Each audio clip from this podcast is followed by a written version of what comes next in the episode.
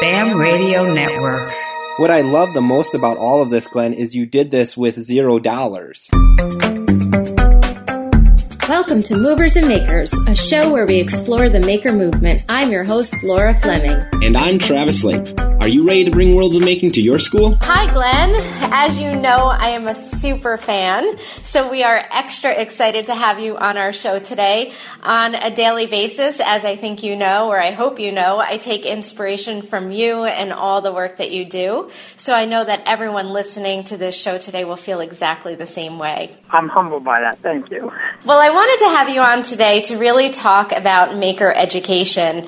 And in regards to setting up a physical maker space, one of the most innovative things I've seen was your maker space that you set up right in your school's hallway. And I know that space has since transformed, which we'll definitely talk about. But I would love it if you could describe for our listeners why you chose the hallway to set up such a space. Okay, I think the maker movement is such a big thing for the last couple of years, and it's really exploding right now. And one of the limitations that I saw was it's usually categorized to a classroom and or a library slash media space. And my first thought was, why should only a select group of kids have that opportunity? So by putting it in the hallway, it allowed all students and staff to partake in it. And it was something that I saw that it was also, you know, a passing time or after school or before school, something productive in the hallway instead of just passing time or hanging at your lockers or banging on walls or whatever it may be. Uh, you could have learning anywhere at any time. And that was just an exciting thing I thought that could come to place.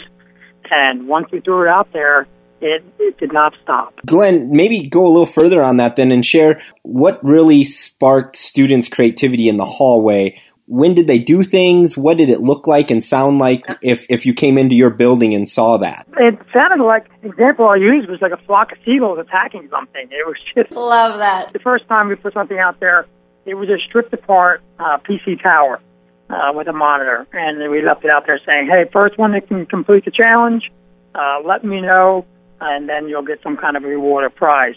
And from there, we branched over to, uh, we stripped apart a laptop and literally piece by piece threw it on the table. All the kids had was uh, a screwdriver on the table because that's all that was needed. And within the next day, just like the other project, we had kids that had finished it. And It was sort of like Goodwill Hunting, the fact that these kids were beyond proud. They turned it on, you know, and uh, they were to do something productive. And the great thing about it was it continued to spark interest of others. So once they did it, we quickly disassembled it again and then uh, let the challenge again for somebody else to have a try. And it sparked. You know, it went from there. It went to, you know, we threw a server out in the hallway and had to, had to boot that up. And then when we, you know, the conversation continued with the kids. Like, this is great. Hey, can we do a software challenge next time? Or, you know, can we have a girls' table? Can we have a boys' table? And it was it was just really interesting to see them outside the four walls of the classroom and really doing something productive and learning while they didn't really realize it. You know, to them it was fun, it was hands on, but at the same time, you know, they had friends cheering for them, teachers rooting for them, especially for the girls. You know, it was just simply fantastic to see. But their energy level by saying, hey, can we do this? Can we do this next? was a constant motivation for myself, the other teachers, and our IT director to keep finding different parts and pieces around the building to throw out there for them. And from the hardware, we went to software, and we had the kids designing video games in the hallways, and then they were, you know, challenging their friends or teachers. So it just continued to evolve and evolve to bigger and better things than what we're doing this year. What I love the most about all of this, Glenn, is you did this with zero dollars. I, I mean, you took things that you already had and said, let's see what they can do with this. And you started small and then it, yeah, it's transpired into truly what your school has embraced, which is a maker culture, not, not only in the classrooms, but really from the time you step into your school. That's correct. Wow. So, Glenn, we saw that initial hallway maker space transform into something absolutely amazing, something you called Idea Street. Could you tell our listeners a little bit about Idea Street? Okay. Idea Street is based off the premises when you cross near the threshold up to your building, what is the experience you're trying to create? Does it invite innovation? Does it invite autonomy? Or does it invite typical traditional school setting uh, battleship blue walls and boring. So with Idea Street, what we did was we're close to the ocean, southern New Jersey, right outside of Atlantic City, we're in the school of Northfield. And we are the gateway to the shore. So we ended up putting up two surfboard bars. We uh, used plywood, surf, we uh, designed it out from a surfboard, cut them ourselves, waxed them down, uh, polished them down, and so forth. And we have two eight by eight surfboard bars uh, for kids to stand at and work at, and that's eventually going to become our genius bar for the tech team to work out at after school.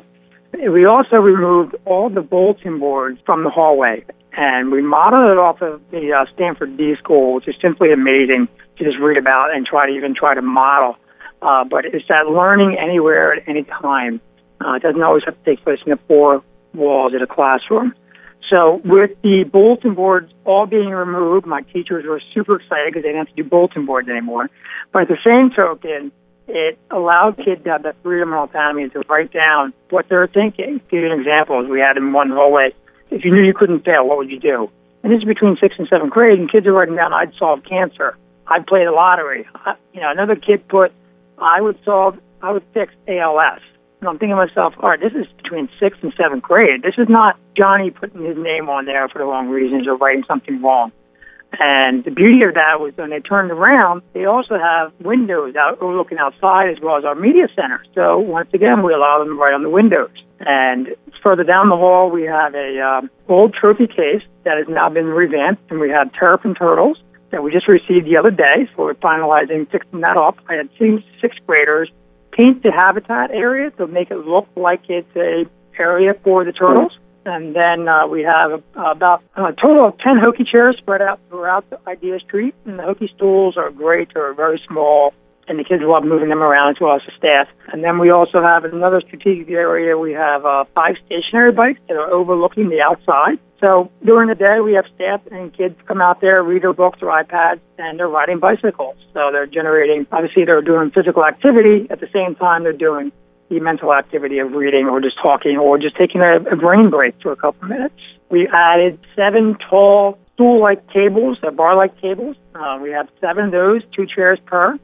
And it, it kind of gives it more of an open campus feel. A middle school, mind you. Remember, this is to eight. Where kids, you can walk around, and kids are out there. Since we're a, uh, a wireless BYOD school, you know, kids are out there collaborating on Google Docs and doing projects and they're feeling respected and loved. So that's throughout our hallways as well, our Idea Street. And then we have a um, 80 by 80 Lego board near the fifth grade area. And that has been absolutely amazing because right there you have classes are coming out and doing mathematics projects on there. Uh, I have one social studies teacher come out there and did a geography lesson and did the height of the Rocky Mountains versus the Appalachians. That being said, you know, said, there's TVs on every corner hooked onto Chromecast and so forth. So the innovation, the autonomy, that freedom, and that trust to do something different in, the, in our idea street has really taken on to a whole other level that I did not honestly quite expect. Right.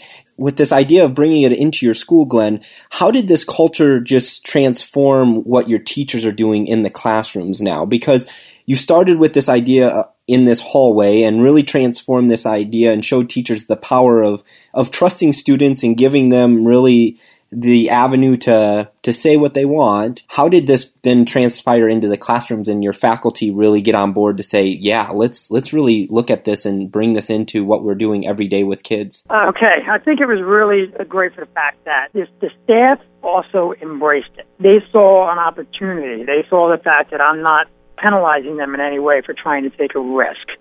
And another factor that we did was besides changing the terminology, the vocabulary from hallway to Idea Street, we also changed the terminology from classrooms to studios. So it's changing that mindset. And that this way, the learning, like I said, could take place anywhere at any time. And the teachers simply embraced it. Like I said, it, it kind of surprised me. I wasn't fully expecting to see this being completely embraced right away. But the climate has gone through an amazing transformation, and people are happy. They're very excited to come to work. The kids, like I said, when they cross that threshold, they're excited. To give you an example, we have one group right now during our Ed Camp period that's going around putting up quotes of the day and whose birthday it is and so forth. And the staff allow them to go out there. They see what these kids can do if they're given that trust and respect, and they're letting them run, which is simply unreal. Being an administrator, so many people, as you know, are so hung up on data and assessment and the formalities of what it means to get an education today. How do you see innovation and making and all of this fitting into all of that? Well, I see it as a bunch of cross curricular tied into one uh, with the maker, and it goes back to what Tony Wagner had said was the play, the passion, and the purpose. You know, with the maker movement, these students are doing so much cross curricular activities all tied into one, and they may not be realizing that. And that's a huge step for some people to jump into because it's not a traditional thing. It's something different, and that scares a lot of people. But when you see these kids doing design thinking in a, like a maker shop in our digital shop that we have, and they're doing design thinking and they're doing mathematics where they're trying to figure out the size of their project's going to be, and then they're typing it up on Google Docs, and then they have to present it and then they got to put it into the digital form as well. You know, you just cross so many different standards that it's simply amazing that you empower these kids to show you something and they can do it. And, you know, to me, to any administrator, is give it a chance. Give the kids a voice. Let them have an opportunity to surprise you. And it'll, it'll completely transform your entire perspective on education. Glenn, thanks so much for joining Laura and I today on the Makers and Movers show. It's it's just awesome what your school is embraced with this maker culture. We're going to have to have you back again for our listeners so that we can really dive deeper into some things that you are doing in your school, not only with students but with your teachers and empowering them to take risks and really embrace this maker culture. Thanks so much for joining us today. Thank you for listening to Movers and Makers. I'm Laura Fleming. And I'm Travis Lape keep moving and making, and always hold kids at the core of what you do. This program is produced by Accretive Media for the BAM Radio Network. Thanks for listening.